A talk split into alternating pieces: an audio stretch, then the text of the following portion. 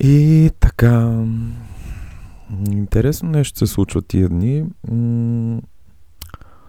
Всъщност реших да направя едно приключение, пътувайки до Рилски манастир, където да направя двудневно уединение с а, въпроси свързани с а, живота, въпроси, които съм оставал във времето да преживея и да ги а, да мисля върху тях, да разсъждавам, да ги преживея. И пристигнах в събота и направих една разходка а, в околността. Вечерта посетих гробницата на Рилски манастир и около 9.30 вече се прибрах след вечерната. Всъщност имаше вечерна литургия, на която не присъствах, но, но бях в църквата и вече вечерта нали, се усамотих в стаята си, която много наподобяваше а, монашеска килия. И това беше и целта. В момента, в който се прибрах, така имах няколко известно време се опитвах да се уединя в себе си и зададах няколко въпроса, които бяха важни за мен. Също времено отвънка се чуваше реката. Моята стая беше първата над изхода на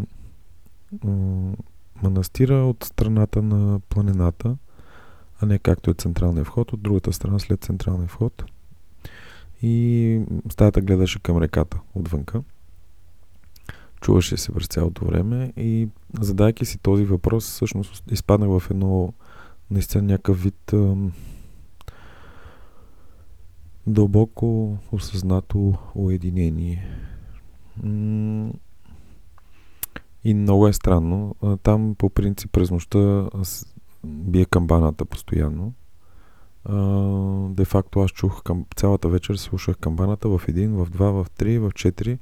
Като вече в 4 часа реших да стана да се помоля нали, различни молитви, а, които чувствах отвътре и които по принцип изпълнявам и се моля с тях. И м- в това приключение, да кажем, или в това уединение, получих няколко дълбоки напътствия. А, само ще ги маркирам, без да ги разказвам, защото това ми е експериментално записване, да кажем, на подкаст. А, първото беше, първото нещо, което м- получих като, инф, нали, то е като информация или по-скоро като, като нещо, което започнах да го виждам като картини и с описание,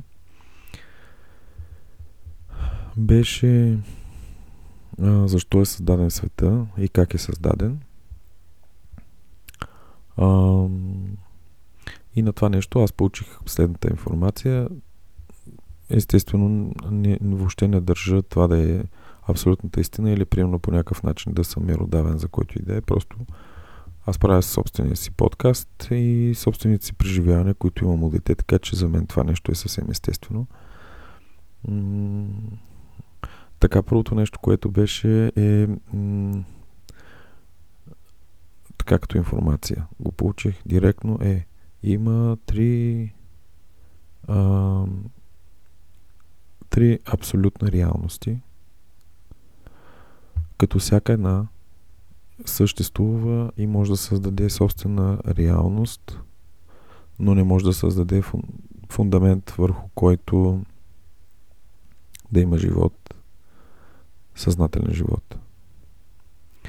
Трябва задължително трите реалности да се съберат и тогава да се създаде, и тогава се създава, след като трите реалности се, съберат, тогава се създава този свят, в който, който ние познаваме. А, понеже много други неща получи като информация, сега не се въвличам много подробно да го обяснявам това нещо, но едното беше, че едната е реалността, която а, духовните измерения, невидимите, а, ни, метафизичния свят, това е нали, реалността на метафизичното, а този свят, тази реалност никога не може да бъде създадена в живота, в който ние виждаме, ако няма другите две реалности. Другите две реалности, едната е абсолютната реалност на съзнанието и на еволюционното съзнание, а, а другата реалност е на... Та, така и така не получих подробна информация за нея, но, но това, което аз успях да видя, защото аз всъщност трябваше да видя и да, да го интерпретирам като, като мисъл, като, а, като изказ, това беше светът на причинно-следствения свят на матем... физико-химичните и математични реал... зависимости. Тоест, а, всичко, което може да се сведе до физическо, а, математическо, а, нали, логическо и така нататък, всички тези свойства, те се вклинват в третата реалност. Тази реалност също е много явно, е много силна, но тя не може нищо да присъздаде, ако в нея не, не дойде а, метафизичната. Но дори тези две реалности не могат да създадат света, в който ние живеем, ако не присъства и третата реалност. Нали? А, така. А, другото, което получих като информация беше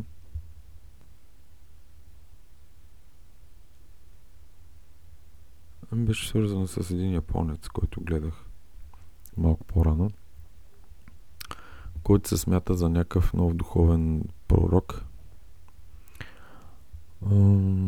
много смел беше. И аз сега ще го намеря, между другото, като върви подкаста.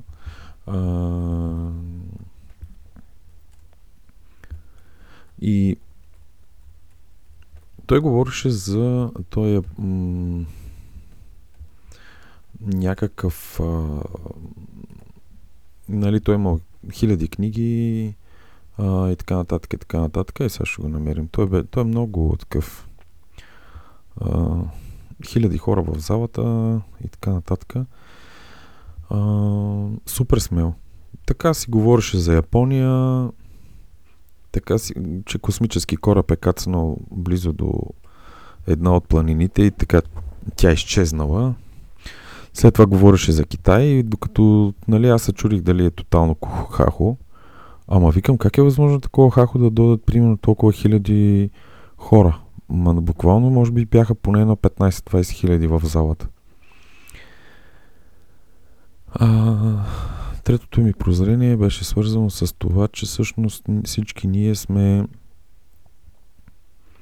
независимо какво изповядваме, трябва да се намери начин по който да се обедини цялото това нещо. Тоест един от принципите, който тотално е загубен. Всяка религия има нали, много силно присъствие, много силна фундаментална а, да кажем а, такава енергия или много често хората го наричат агрегор. Всяка религия буквално и тя придърпа много хора. В началото нали, трудно, трудно и след това като влезеш в нея и просто тя те дърпа и ставаш много силен и привърженик и последовател. А, но като че ли покрай този човек забелязах, че осъзнах, нали, че а, много хора се раждат на планетата и в зависимост от това къде са родени, те придобиват определени навици, определени вярвания, определени религиозни настроения, независимо от коя религия са. Но като че ли нещо е изгубено между всички тия хора на планетата и всъщност едно от нещата, които трябва да се намери в най-близко бъдеще или възможно най-скоро е обединяващ елемент, обединител на цялата, на цялата тази хаотична тя на пръв поглед не е хаотична, ако я гледаш в, в близост, но ако се отдалечиш, ще видиш как наистина хората заради тази религиозност продължават нали, да бъдат абсолютно разединени а, неприемащи себе си, дори мразещи се и борещи се по, заради религиозните си различия. Така че м- третото нещо е да се работи именно върху издигане на съзнанието, но и намиране на всичките общи неща между религиите и така нареченото а, обединение а, върху нещо, за нещо на всички религиозни хора по света, което всъщност а, ако се намери това нещо, ще бъде нещо грандиозно за човечеството. Защото всъщност ние наистина всички сме едно. А сега намираме толкова много противоречия, толкова, толкова много различия едни с други и би било прекрасно, ако това нещо се промени един ден. И се надявам това да е скоро. И също и човека, който ще го направи, той ще бъде нещо, нещо феноменално. Защото той не трябва да съди никой, пък същевременно м- да предоставя такъв тип информация, която всяка една вяра, всяка една религия може да го препознае. Това почти звучи фантастично, но, но би трябвало да дойде такъв човек, би трябвало да дойде това нещо.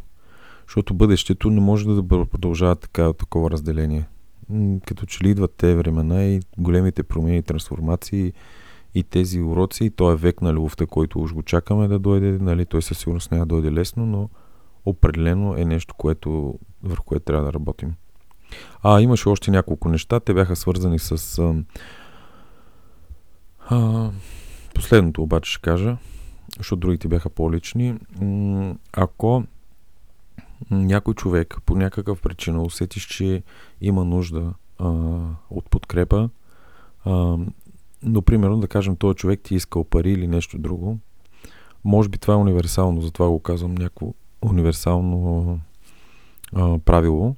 А, и в един момент ти го игнорираш всячески и се опитваш да избягаш от този човек, защото си мислиш, че той е муфта, нали, така нататък. Обаче, да кажем, ако този човек, анализирайки го, знае, че той няма родители, няма близки чак толкова много, дори няма и приятели, реално погледнато по стечение от стоятелство е дошъл до тебе и той ти иска пари, а, добре е дори да не му даваш пари, т.е. дори така да стане, че в един момент, ако ти е писнало да даваш пари или нали, разбираш, че вече повече не можеш нали, по този начин на взаимоотношения нали, финансови, а, поне да бъдеш приятел, т.е. поне да бъдеш духовна опора на този човек, ако не е материална. И някои хора се отказват от това и те напълно отрязват този човек и той нали, тръгва по някакви пътеки и така нататък, т.е. по една спирала надолу, нали, защото той разбира, че няма на кой да вярва, разбира, че е сам и едва ли не загубва вяра в хората. Но, примерно, ако, ако човек е хубаво да осъзнае, че той за някои хора, нали, той може да, да бъде вдъхновението и той да, може да бъде тая далечна невидима а, ръка на Бог или на Божественото или на, на Висшия разум или на, духа, на душата или на, на духа или на ангелите или на архангелите, които ти всъщност чрез твое малко действие може да направиш много за някой човек. На пръв поглед обаче изглежда, че едва ли не ти, нали, наистина не искаш да имаш нещо общо. Кажеш край, край, край, вече не искам да имам нищо общо човек. Обаче, обаче ти може да си последната надежда на този човек. Така че, ако намериш такива хора, опитвай се, ако не поне финансово или материално да ги подпомагаш, то поне духовно и емоционално. Ако нямаш сили да го правиш, поне от време на време, ако не е постоянно. Това беше третото послание, което получих. И може би още две имаше, но сега няма да ги казвам.